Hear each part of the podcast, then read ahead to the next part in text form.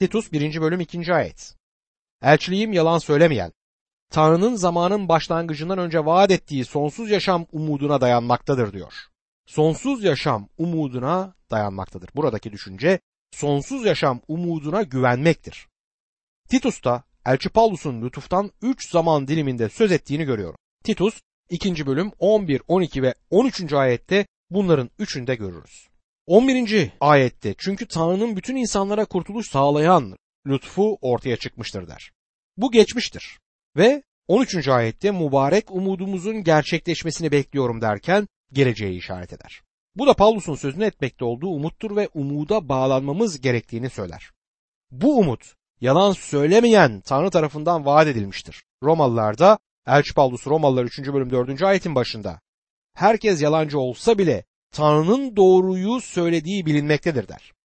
Bazen biz inanlılar yaşadığımız yaşamlar aracılığıyla Tanrı'yı neredeyse yalancı yerine koyuyoruz. Bir şeye inandığımızı söylüyoruz ama gerçekten inanmıyoruz ya da inanmıyormuş gibi davranıyoruz. Elçi Paulus Tanrı'nın yalan söylemeyeceğinin altını çiziyor. Sık sık Tanrı'nın yapamayacağı şeyler üzerine bir vaaz vermek istemişimdir. Tanrı'nın yapamayacağı şeylerden biri şudur. Tanrı yalan söylemez. Ayrıca sizin her gün ancak Tanrı'nın hiçbir zaman görmediği bir şeyi gördüğünü de bilmenizi isterim. Siz kendi denginizi görürsünüz. Tanrı hiçbir zaman kendi dengini görmedi. Biz yalan söyleyebilirken neden Tanrı yalan söylemez? İşte siz Tanrı'nın yapamayacağı bir şeyi yapabilirsiniz. Çünkü Tanrı'nın kendine sadık olması gerekmektedir. Tanrı kutsal ve doğrudur. Bu onun doğasıdır ve doğasından ötürü yapamayacağı bazı şeyler var. Bunun nedeni bunu yapabilmesinin imkansız oluşu değildir. Ama Tanrı'nın doğasına sadık oluşundan ötürü bunu yapamayacağıdır. Tanrı doğrudur, Tanrı adildir ve hiçbir zaman kandırmaz. O güvenebileceğimiz kişidir. Zamanın başlangıcından önce vaat ettiği yazılan bu vaat ezelden yapılmıştır. Titus 1. bölüm 3. ayette ise kurtarıcımız Tanrı'nın buyruğuyla bana emanet edilen bildirde Tanrı kendi sözünü uygun zamanda açıklamıştır der. Uygun zaman Tanrı'nın kendi zamanı demektir. Tanrı yaptıklarını gayet düzenli bir şekilde yapar. Tanrı bir erik ağacını ilkbaharda çiçek açmak üzere yaratır. Erik ya da şeftali ağacı o güzel tomurcuklarını ilk kar yağdığında çıkarmayacaktır. İlkbaharı bekler. Bildiride Tanrı kendi sözünü uygun zamanda açıklamıştır derken buradaki bildiri ya da vaaz etme sözü Yunanca'daki kerekus sözcüğünden gelir. O zamanlarda bir bildiride bulunmak için borazan çalınırdı. Eğer bir yönetici bir bildiride bulunmak istiyorsa bir borazancı gelip borazan çalardı ve bildiri duyurulurdu. Buradaki düşünce budur. Tanrı'nın doğru zamanda sözünü bir bildiriyle gösterdiği söylenir. Bundan sonra kurtarıcımız Tanrı'nın buyruğuyla sözü bildirmenin kendisine emanet edildiğini ekler. Titus 1. bölüm 4. ayette ortak imanımıza göre öz oğlum olan Titus'a Baba Tanrı'dan ve kurtarıcımız Mesih İsa'dan lütuf ve esenlik olsun der. Öz oğlum olan Titus diyor ya da gerçek oğlum Titus'a. Elçi Paulus Titus'u Rab İsa Mesih'e iman etmeye yöneltmişti. Titus, Elçi Paulus'un ruhsal oğluydu. Ve ortak imanımıza göre der. Ortak iman hepimiz tarafından paylaşılan bütün inanların sahip olması gereken imandır. Rab İsa Mesih'e diri bir imanı tasvir eder. Baba Tanrı'dan ve kurtarıcımız Mesih İsa'dan lütuf ve esenlik olsun derken Tanrı'nın lütfu görünmüştür ve bu yüzden Tanrı bugün bizlere lütfunu uzatmaktadır. Sizi bilmem ama ben Tanrı'nın merhametinden oldukça yararlanıyorum. Bana karşı iyi davrandığı için ve bana inatçılığım ve itaatsizliğimin gerektirdiklerini yapmadığı için de minnettarım. Lütuf, merhamet ve esenlik. Esenlik inanlının şu anda sahip olduğu bir durumdur ama barış prensi geldiğinde gelecek bir esenlik daha var. Bunların hepsi Baba Tanrı'dan ve kurtarıcımız Mesih İsa'dandır. Düzenli bir kilisenin istenilen şartları yerine getirmek için atanmış ihtiyarları olması gerekir. Bu epey uzun bir başlık ama aynı zamanda kutsal kitabın çok önemli bir kısmıdır. Titus 1. bölüm 5. ayette geri kalan işleri düzene sokman ve sana buyurduğum gibi her kentte ihtiyarlar ataman için seni Girit'te bıraktım der.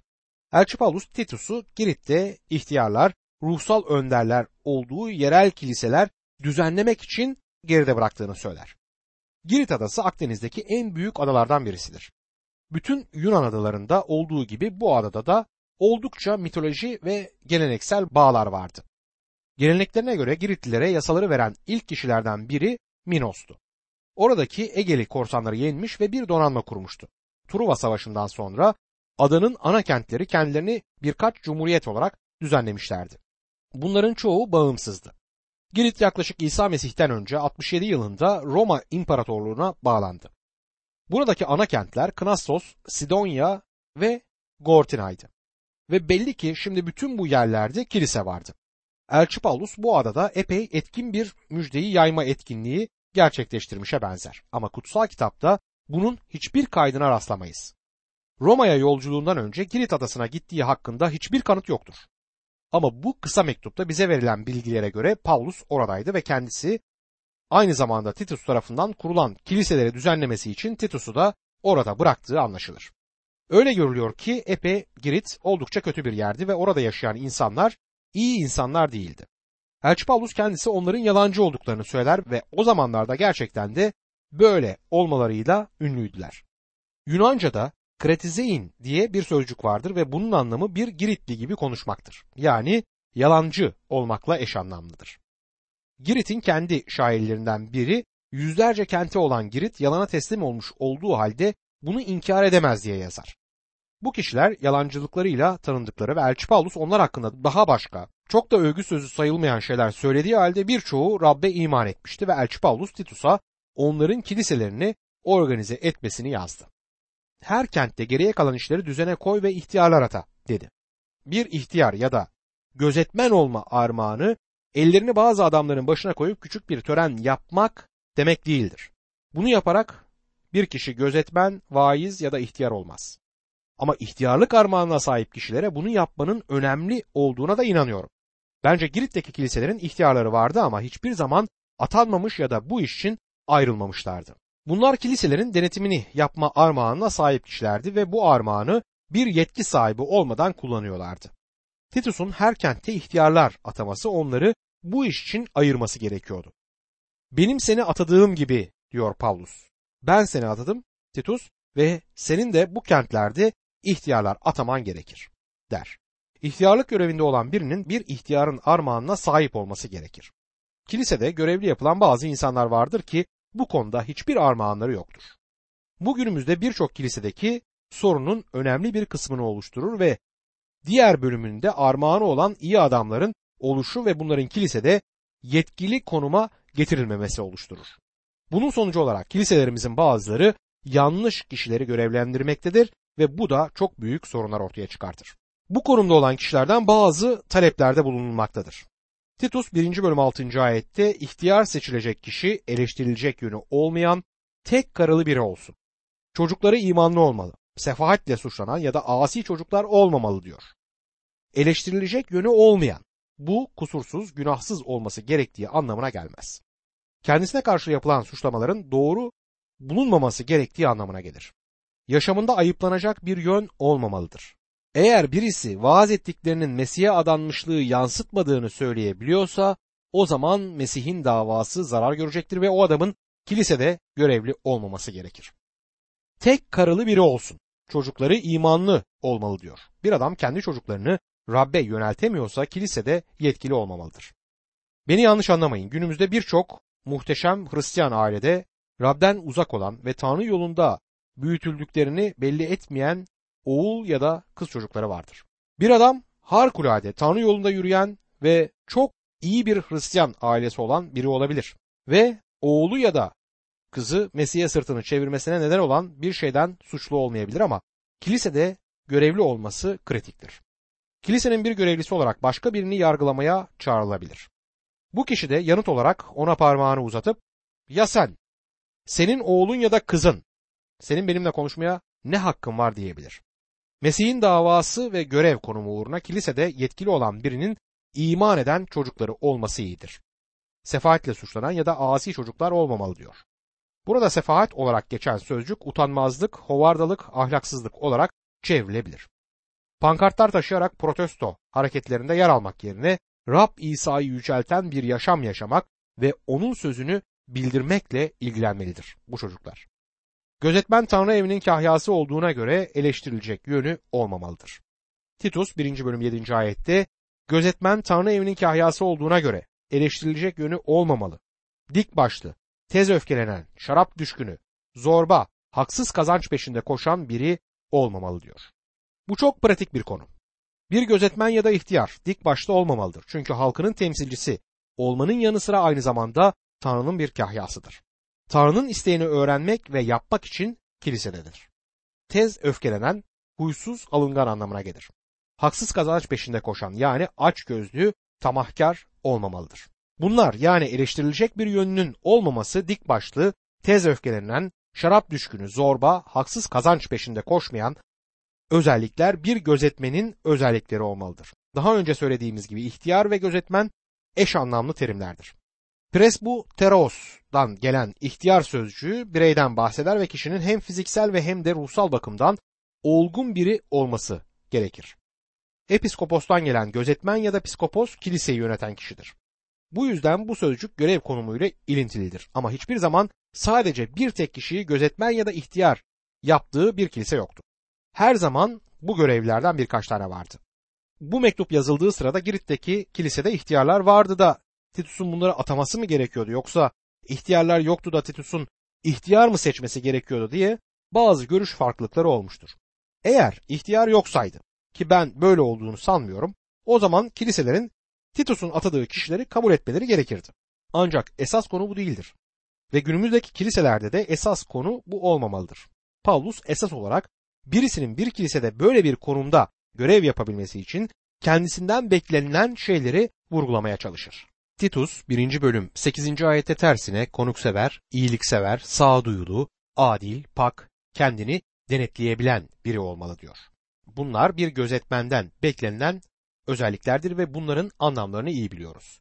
Titus 1. bölüm 9. ayette ise hem başkalarını sağlam öğretiyle yüreklendirmek hem de karşı çıkanları ikna edebilmek için imanlara öğretilen güvenilir söze sımsıkı sarılmalı der. Bu ayetin daha iyi bir çevirisi şöyle olabilir. Öğretiye göre olan güvenilir söze sarılmalı ki sağlam öğretide yüreklendirebilsin ve karşı çıkanları ikna edebilsin. Öyleyse bir yetkilinin yapması gereken iki şey var. Bir, Tanrı sözünü öğretebilmeli, açabilmeli ve ikinci olarak karşı çıkanların söylediklerini çürütebilmeli, onları ikna edebilmelidir. Ben bir kilisede görevli olan kişilerin kutsal kitapta eğitilmiş kişiler olmaları gerektiğine inanıyorum. Şöyle düşünün, bir savaş oluyor ve ordunun daha çok subaya ihtiyacı var. Hemen subay olacak birkaç bin kişi toplanıyor ve onlara 90 gün bir eğitim verip subay yapıyorlar. Şimdi böylesine aceleyle ve kısa bir derme çatma eğitimden sonra subay olmaları garip olmaz mı? Bu askerler gerçekten de epey garip komutanlar olacaktır. Bunların bir orduda özellikle de savaşta olan bir orduda ne kadar yararı olur düşünülür. Hatta bu türden subaylar acemi ve bilgisiz oldukları için orduya büyük zarar bile verebilir. Bir savaşta daima olgun, uzun süre orduda olan, eğitim gören tecrübeli subaylar, yüksek rütbeli askerler gerekir. Elçi Paulus'un Timoteus'a ne dediğini hatırlayın. 1. Timoteus 5. bölüm 22. ayetin başında birinin üzerine ellerini koymakta aceleci davranma. Bir gece Rabbe iman eden adama ertesi gece tanıklık ettirmemelidir. Üçüncü gece kilisede yetkili yapılmamalı ve dördüncü gece müjdeci olarak görevlendirilmemeli ve beşinci gecede bir kilisenin vaizi yapılmamalıdır. Günümüzde bazen buna benzer şeyleri görüyoruz ve böyle yapılması kilise için çok büyük bir talihsizliktir. Bir kilise yetkilisi Tanrı sözü üzerinde durabilen ve Tanrı sözünü bildirebilen biri olmalıdır. Giritlilerin kötü bir adı vardı. Elçi Paulus şimdi Giritlerin kötü şöhretinden söz edecektir. Bütün insanların günahkarlar olduklarını hatırlamalıyız. Hepimiz günahkar olmamız bakımından birbirimizle kardeşiz. Bütün insanlar Tanrı'nın kardeşliğinde değiller çünkü bu sadece Mesih'e iman aracılığıyla Tanrı'nın bir çocuğu olarak yeniden doğuşla gelir. Ama tabii ki hepimiz Adem'in çocuklarıyız ve Adem de hepsi ölür. Çünkü hepsi günah işlemiştir. Ancak bu Giritlerin özellikle kötü bir isimleri vardı. Titus 1. bölüm 10. ayette çünkü asi, boş boğaz, aldatıcı birçok kişi vardır. Özellikle sünnet yanları bunlardandır der. Boş boğazın buradaki anlamı boş konuşan kişidir. Boşu boşuna konuşan, çenesi düşük bazı Hristiyanlar var. Belki bunlardan birkaçını siz de tanırsınız. Bir keresinde bir arabada bir adamla 400 kilometre kadar yol gittim. Ve adamın arabasına bindiğim andan inene kadar adam devamlı konuştu ve ben hiçbir şey söylemedim. Söylediklerinin hepsini toplasanız hiçbir şey etmezdi. Bir sürü boş söz edip durdu. Saatlerce söylediği sözler bir fındık kabuğunu bile doldurmazdı. Kafamı öylesine şişirdi ki bu adamın zavallı karısını düşünmek zorunda kaldım. Zavallı kadın kim bilir bu çenesi düşük ve boş konuşan ama hiç ara vermeden saatlerce konuşan bu adamdan ne çeker? Eğlenmek neşeli, şen olmak iyidir ama Elçi Paulus'un kınadığı şey boş boş konuşup durmaktır. Aldatıcı kişiler vardır diyor. Özellikle sünnet yanları bunlardandır. Elçi Paulus kendi öğretilerine karşı çıkmaya çalışanlardan burada söz eder. Titus 1. bölüm 11. ayette onların ağzını kapamak gerek. Haksız kazanç uğruna öğretmemeleri, gerekeni öğreterek bazı aileleri tümüyle yıkıyorlar der. Bazı aileleri tümüyle yıkmaktadırlar. Bu çok ciddi bir olay. Tanrı sözünün eksildiği her yerde şeytan işin içine girer. Şeytan düşmandır ve her zaman buğdayların arasına deliceler ekmeye çalışır. Ben bunun doğruluğunu kendi deneyimlerimde gördüm. Bir defasında radyo programımızı dinleyen insanların olduğu bir kentteydim. Orada pek çok insanın radyo programımı dinlediğini biliyordum. Ama oradayken bizim programımızın hemen ardından bir başka radyoda bir tarikatın programının yayınlandığını öğrendim.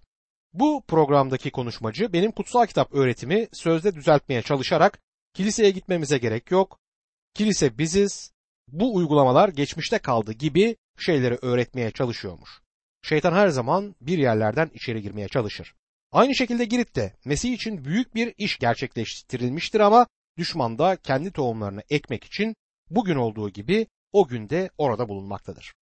Titus 1. bölüm 12. ayette kendilerinden biri, öz peygamberlerden biri şöyle demiştir. Giritliler hep yalancıdır, azgın canavarlar, tembel oburlardır. Azgın canavarlar kelimesi neyi ifade eder?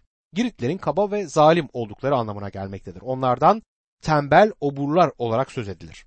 Elçi Paulus burada teşvik edici, övücü bir şekilde konuşmaz öyle değil mi? Ama bu insanların Elçi Paulus'un zamanında Roma İmparatorluğu'nda işte böyle bir şöhretleri vardı. Elçi Paulus İsa'dan önce 659 yılında Girit'te doğmuş olan Giritli bir şairin sözlerini aktarıyordu. Bir başka şair de 100 kent bunu savunacaktır ve inkar edemeyiz ki Giritliler yalancıdır der. Elçi Paulus Giritliler hep yalancıdır diyor. Bu tabii ki Girit'te yaşayan her bir kişinin yalancı olduğu anlamına gelmez. Tıpkı İskoçyalıların cimri olduğunu söylediğinizde bu sözün bütün İskoçyalıları kapsamadığı gibi bazı İskoçyalılar da oldukça cömert olabilir. Giritliler genel olarak yalancı olmalarıyla ünlüydüler. Tanrı'nın lütfunun neler yapabileceği ve Girit halkı arasında neler yaptığı hayret vericidir. Bu insanlar yalancı, tembel insanlar ve oburdurlar.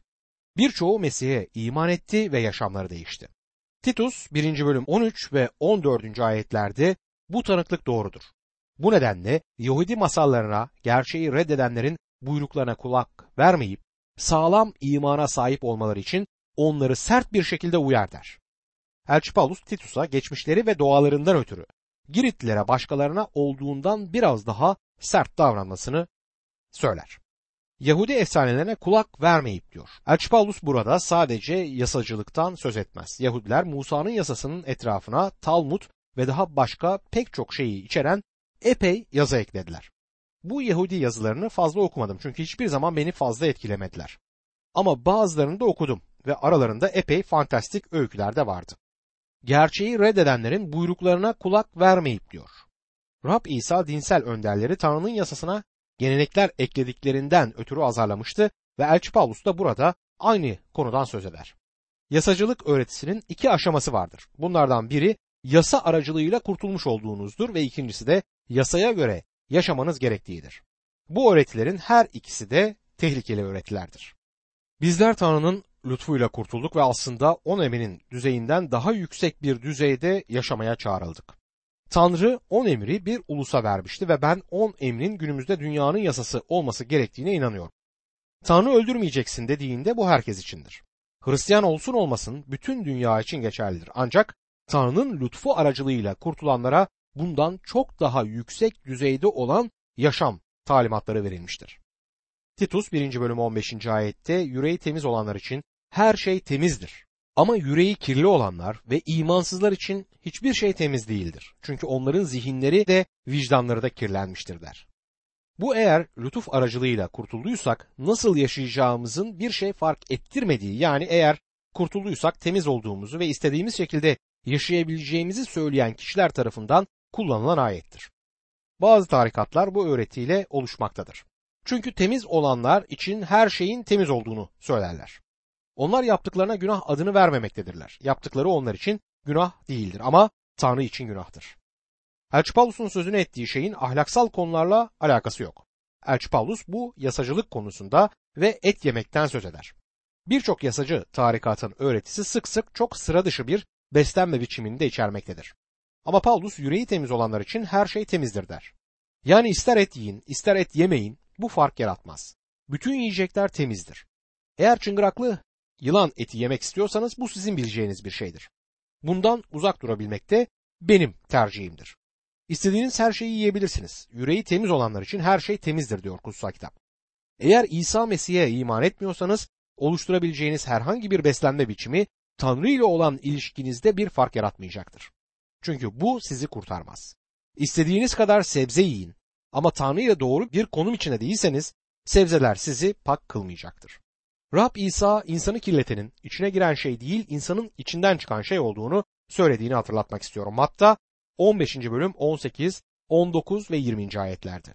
Titus 1. bölüm 16. ayette Tanrı'yı tanıdıklarını ileri sürer ama yaptıklarıyla onu yatsırlar. Söz dinlemez, hiçbir iyi işe yaramaz, iğrenç kişilerdir der.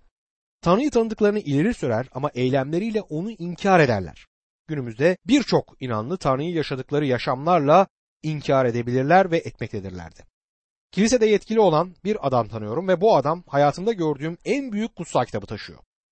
Kutsal kitabı o kadar büyük ve ağır ki onu koltuğunun altına sıkıştırdığında bütün bedeni neredeyse o tarafa eğiliyor.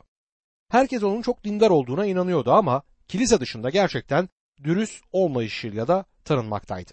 Büyük bir kutsal kitap taşıyordu ama orada yazılanlara gerçekten inanmıyordu. Anlayacağınız üzere yaşadığınız yaşamla kutsal kitabı inkar edebilirsiniz ve yaşadığınız yaşamla Tanrı'yı da inkar etmeniz mümkündür.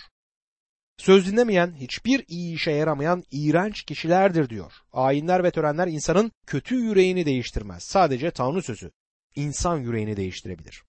Yürek değiştiğinde yaşam o değişikliği ortaya koyacaktır. Elçi Paulus ve Yakup hiçbir zaman görüş ayrılığında olmadan her ikisi de eylemler olmadan imanın ölü olduğunu söylemişlerdir. Kurtaran iman Tanrı yolunda bir yaşam oluşturur. Calvin'in de söylediği gibi. Yalnız iman kurtarır ama kurtaran iman hiçbir zaman yalnız değildir. Titus 2. bölümde kilisenin Tanrı sözünü öğretmesi ve bildirmesi gerektiği anlatılır. Kilisenin sağlam öğretiyi öğretmesi gerekmektedir. Kilisenin sağlam doktrini yani sağlıklı öğretiyi öğretmesi bir zorunluluktur. Bunu yapmazsa bir kilise kilise olarak adlandırılamaz. Mesih İsa'ya iman eden ilk inanlar ilk kilise şu kuralı izliyordu ki bunu elçilerin işlerinde 2. bölüm 42. ayet bize şöyle aktarır. Bunlar kendilerini elçilerin öğretisine, paylaşlığa, ekmek bölmeye ve duaya adadılar. Bu ayetteki sıralamaya dikkat edin. İlki öğretidir. Bundan sonra paylaştık, ekmek bölme yani Rabbin sofrası ve dualarda süreklilik gelir. Bunlar ilk kilisenin işaretiydi. Kilise kulesinin ne kadar yüksek olduğu ya da çanlarının ne kadar güzel çaldığı gerçekte önemli değildir. Bir kilisenin Elçi Paulus'un anlattığı şekilde ve Tanrı sözünün bildirildiği şekilde gerçek bir kilise olduğunu bildiren şey kürsüsünde ilan edilen mesajdır. Birinci bölüm Titus'un ataması gereken ihtiyarların iki şey yapabilmeleri gerektiğini öğrendik. Bunlar öğretmek ve karşı çıkanların iddialarını çürütmekti. Hizmetinizin bütününü herkesi yalanlayarak geçirmemeniz önemlidir. Benim adına olumsuz hizmet dediğim şeyi yapan bazı kişiler var. Bütün yaptıkları müjdenin düşmanlarına saldırmaktır. Bu önemli ama hepimizin dengeli bir hizmete ihtiyacımız olduğuna inanıyorum. Bir ihtiyarın dine küfür eden birine yanıt verebilmenin yanı sıra Tanrı sözünden öğretide de bulunabilmesi gerekir. Bu ikinci bölümde Elçi Paulus Tanrı sözünü öğretmeyi vurgulayacaktır. Titus 2. bölüm 1. ayette der ki, sana gelince sağlam öğretiye uygun olanı öğret. Sağlam öğreti elçilerin öğretisi anlamına gelir. İlk kilise için önemli olan şey elçilerin öğretisiydi. Bu arada bu mektuplarda okuduğumuz da elçilerin öğretisidir.